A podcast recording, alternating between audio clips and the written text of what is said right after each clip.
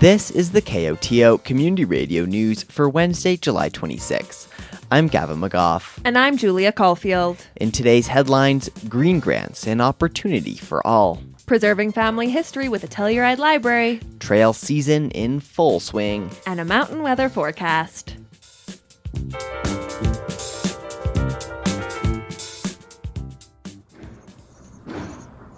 There it is. That's it. Joanna Kanow greets me at her front door in one of Telluride's leafy summer neighborhoods. But we're not going inside. Ta-da. Yep, it opens, it closes. Today, the door is the reason for my visit.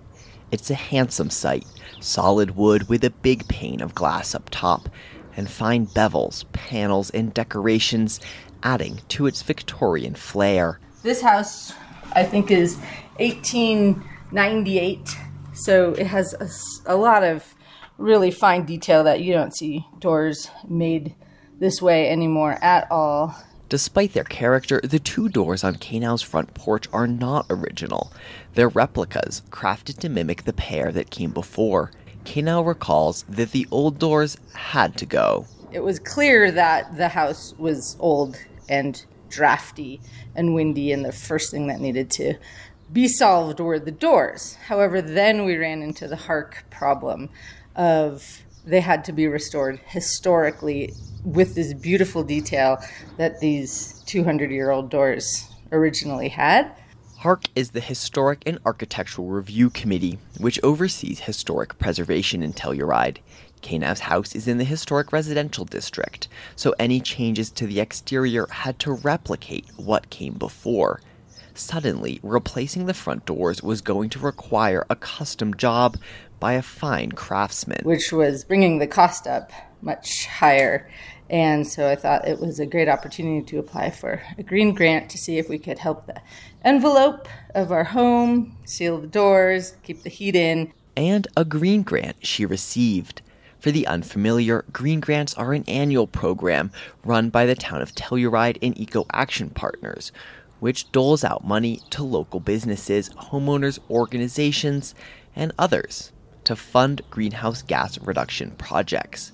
Looking at her front door, Kanow recalls not only the cost of the doors themselves, but also the installation, the preservation of the transom windows, the hardware, and so on. So it, it definitely added up, and the Green Grant really helped us make this possible. If if we didn't have the help to replace these extremely expensive doors, we probably would have left it drafty and just kept cranking up the heat. But now we know that we have a, a really solid envelope and no heat is escaping. The following year, Kanow went on to apply for another green grant, this time to upgrade the stove which heats her home. She received that grant as well. What's the two time winner's advice to anyone who might be interested in applying? Well, first of all, I wouldn't be intimidated by it at all because um, you don't have to have any experience of writing a grant before. You're just basically telling them what you need, why it needs repair, and uh, what the cost of the project will be. In a phone interview, Zoe Denal, assistant manager for the town of Telluride and a lead on the town's environmental initiatives, agrees the green grants are for everyone. If you've ever been thinking again of doing some kind of upgrade to your home or um, you know, installing EV charging, if you can get an EV charging vehicle, so many different avenues of success um, are part of this process. So before we're really trying to build up the number of people that we get to apply because this can really help so many people succeed. Um, and we'd love to see this program grow. Telluride has pledged to drastically cut its greenhouse gas emissions as part of its climate action plan, and the Green Grant program could prove an essential tool in meeting those goals. This year, the town has added a pre application process which will guide users through a set of questions and connect them with a whole number of potential funding opportunities. Of the pre application, Denal says It's also kind of an education tool to really show people what's out there. You know, of course, the town of Telluride has these amazing environmental goals, but so does the state, so does the federal government. So there is a lot of funding opportunity that we can collectively educate the public on and help them utilize to further their goals. The pre application is currently open and will be available into the early fall. Awards can range anywhere from $500 to $40,000. For more information, visit bit.ly slash TOT Green Grants or visit the Eco Action Partners website. Do you have a box of photos or slides in the attic? A collection of home videos under the stairs? Get to a certain age, and it's not surprising to have a hodgepodge of family memorabilia lying around the house. That's where the Wilkinson Public Library's Memory Lab comes in. The Memory Lab is for people who have boxes and boxes of old family memorabilia stuff that they want to digitize. That's Allison Farnham, technical service librarian, who's in charge of the Memory Lab. Um, a lot of people have, you know, old VHS cassettes or they have um, tape cassettes there's all these old formats that people really need to upgrade so that they can save them and preserve them and continue to keep them into future generations. The library's newest program allows individuals to digitize anything from slides and photos to VHS, letters, and cassettes. Farnham says the Memory Lab helps to preserve older forms of material from deteriorating, but the main purpose is to help families document their history into the future. History is so important to see how our families did things in the past and to keep on with tr- either traditions or, you know, learn from the mistakes that they made and continue on a different path. So far, Farnham says she's had interest from individuals looking to digitize their wedding tape or the birth of a child. Farnham's had her own experience recently preserving family history. My mother recently passed away, and my sister gave me a huge box of my mom's stuff, which includes like letters and pictures. And I even found a DVD from 1980. And so I digitized the DVD and I sent it to my family right away, and they hadn't seen that. So it was wonderful to see my grandparents who were in it. And, you know, film is such a great way to connect with lost loved ones because you actually get to see them and hear their voices. The Memory Lab is by appointment only, with two individuals at a time. Farnham will teach individuals how to use the equipment. She'll also be available for support, but she notes it's mostly do it yourself. Farnham adds a bulk of the work should actually happen before you come to the library by organizing your stuff. Because if you come to the memory lab with a big box of stuff, you're going to spend all your time organizing it, getting ready, to either scan and digitize your pictures or um, digitize your VHS or whatever other equipment you have. We also have equipment for digitizing um, cassette tapes. So if you have some kind of oral histories too, we can digitize those. Um, so it's better that they get organized, and this video will teach them how to do that beforehand. To sign up for an appointment at the Memory Lab, email Farnham at afarnham, F A R N H A M, at TellurideLibrary.org. It's midsummer. The days are already waning, and the snowpack has faded to a few soft smudges of white in the high peaks. Meanwhile, the high season for trail activities is upon us. Trails director for the Telluride Mountain Club, Jordan Carr, stopped by KOTO to fill us in on the mountain club's summer agenda. Carr dives in with his current projects. On the mountain bike side of things, we've been uh, working on the T35 trail, which is a popular mountain bike trail, and we've been doing some brush cutting on that and some tread work to try to make the trail a little bit more predictable and enjoyable for uh, users of all ability levels. And then on the hiking side of things, I spent uh, about nine hours last Thursday clearing out the Sneffels Highline Trail of all of the down trees that were on that. So that is all clear and good to go. And as you're starting to get trails cleared of winter debris, you have to keep an eye on those uh, trails as we move into summer and maybe a little bit of monsoon season or, or more trees and debris falling. Yeah, we we really rely very heavily on user input because there are so many miles of trails around here. We can't be everywhere all the time. So if you notice that there are down trees on any of the local trails, please don't hesitate to reach out to the Telluride Mountain Club to uh, to offer that information for us and, and just keep us up to date so we can get out and, and take care of things as as needed. Sweet, good to know. And then later in the summer, we start to, to deal with maybe larger maintenance projects more so. Um, like our, our next large project is going to be the reroute of the Deep Creek, uh, the west end of the Deep Creek Trail. That has historically been a really, really steep, challenging trail that also is uh, environmentally problematic because it uh, it just sends a lot of sediment down into the into the watershed. Um, so we're going to reroute that for both environmental and social reasons. Coming up next for the Mountain Club is your fundraiser, the Party in the Park. Uh, tickets are sold out, but will you fill folks in on the event and just talk about how it fits with TMC's broader mission? Yeah, I mean, we are uh, first and foremost a community organization, and we are about bringing people together around shared visions of outdoor recreation and the value that outdoor recreation brings to our lives. Our hope is to bring people together in the park, um, allow people to share conversations, and hopefully create some connection points so that they can get out and uh, and share those experiences in the mountains. And in terms of folks who are newer to the outdoor scene, uh, what does the Mountain Club have to offer? What sort of resources are there for those recreators? Yeah, I mean we've we've been working on a variety of different projects to make recreation a little bit more accessible for folks who may not have the opportunity or the gear. Our our gear drive that we held uh, a couple months ago is a great example of that.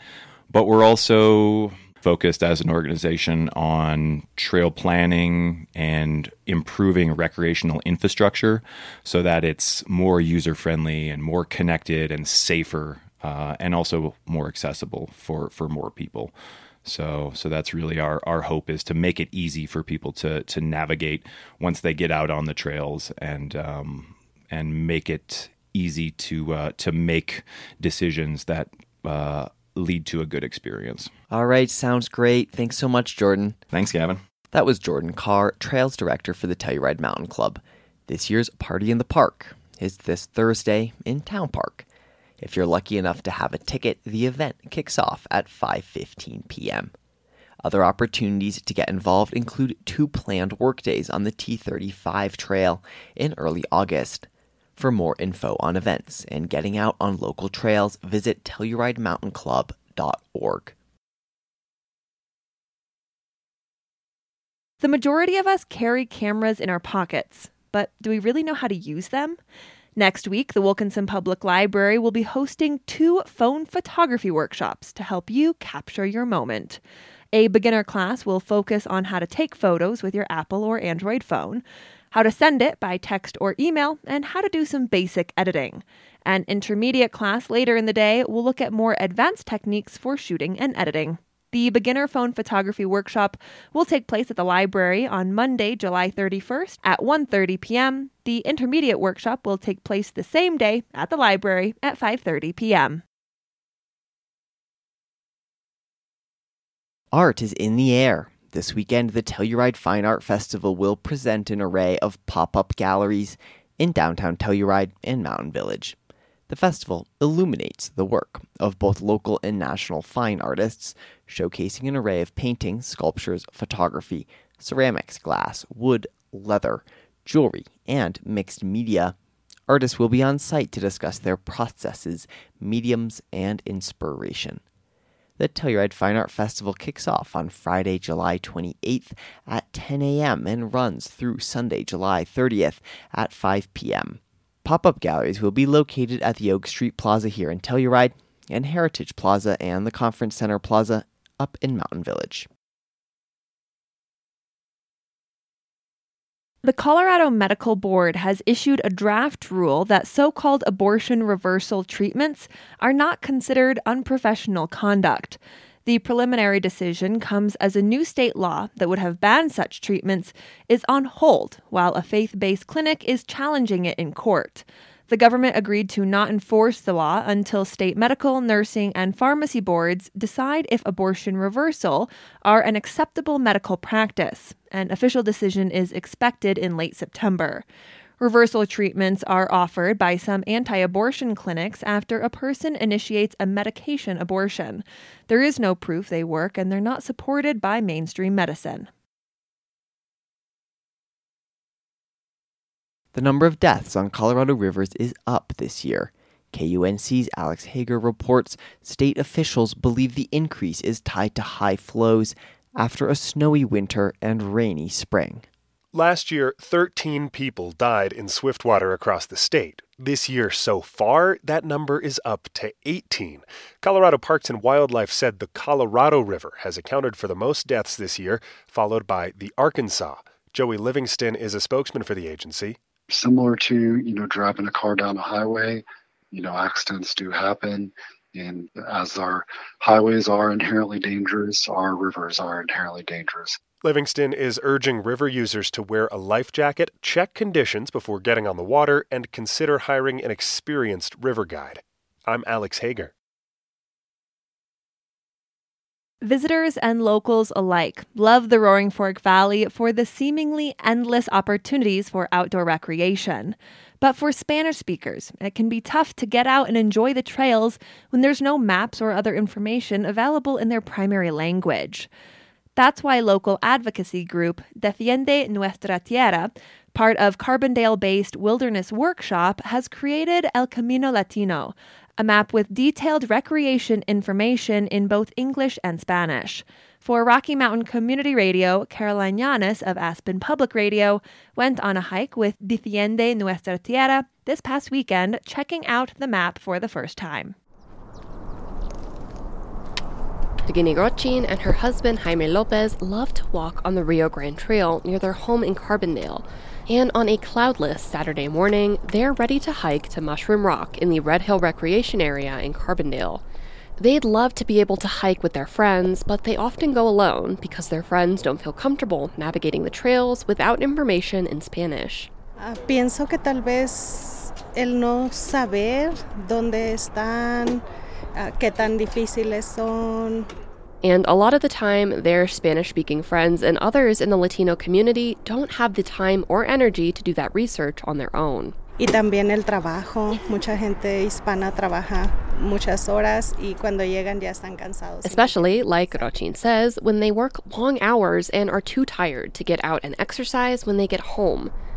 Those kinds of issues are what a new map from local group Defiende Nuestra Tierra is hoping to address. El Camino Latino features 19 areas on public lands around the Roaring Fork and Colorado River valleys. It also includes information on what you can do there, like hiking, biking, camping, and picnicking, how difficult the trails are, and whether the area has bilingual signage.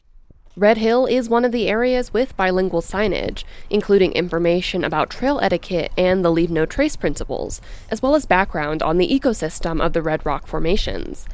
That made it the perfect destination for Defiende Nuestra Tierra to hand out the first copies of the map to the public. Omar Sarabia is the director. He's been working on the map for a little over a year and encouraging agencies like the White River National Forest to translate trail signs into Spanish.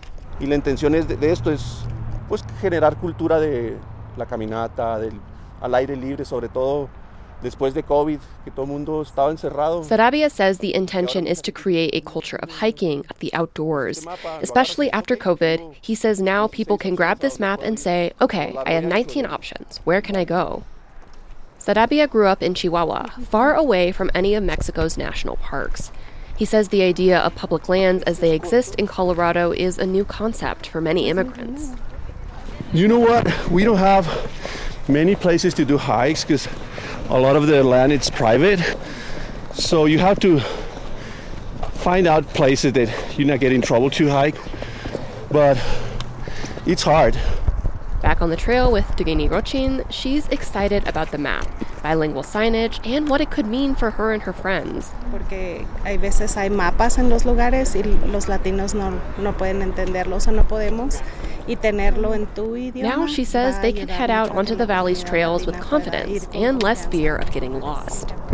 The hike was also a valuable opportunity for Sarabia to get feedback on what can be included on future versions of El Camino Latino. For example, another hiker, Carlos Comejo, pointed out that people might appreciate information on wildlife they may encounter, like bears. La comunidad hispana tiene mucho miedo a los osos. Dice, oye, va a haber osos aquí, va a haber osos allá, van a salir los osos por todos lados. Ah, ¿Tienes información sobre eso? Porque a veces son mitos, pero This is the kind of thing that English speaking outdoor enthusiasts in the Roaring Fork Valley take for granted that there's information about wildlife. And in a culture so centered on the outdoors, that can be alienating for Spanish speakers who live in the community.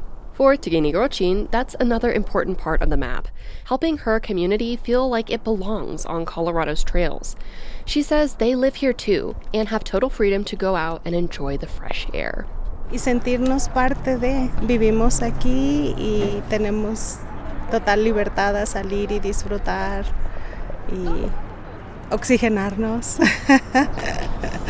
sí. For Aspen Public Radio News, I'm Caroline Llanes.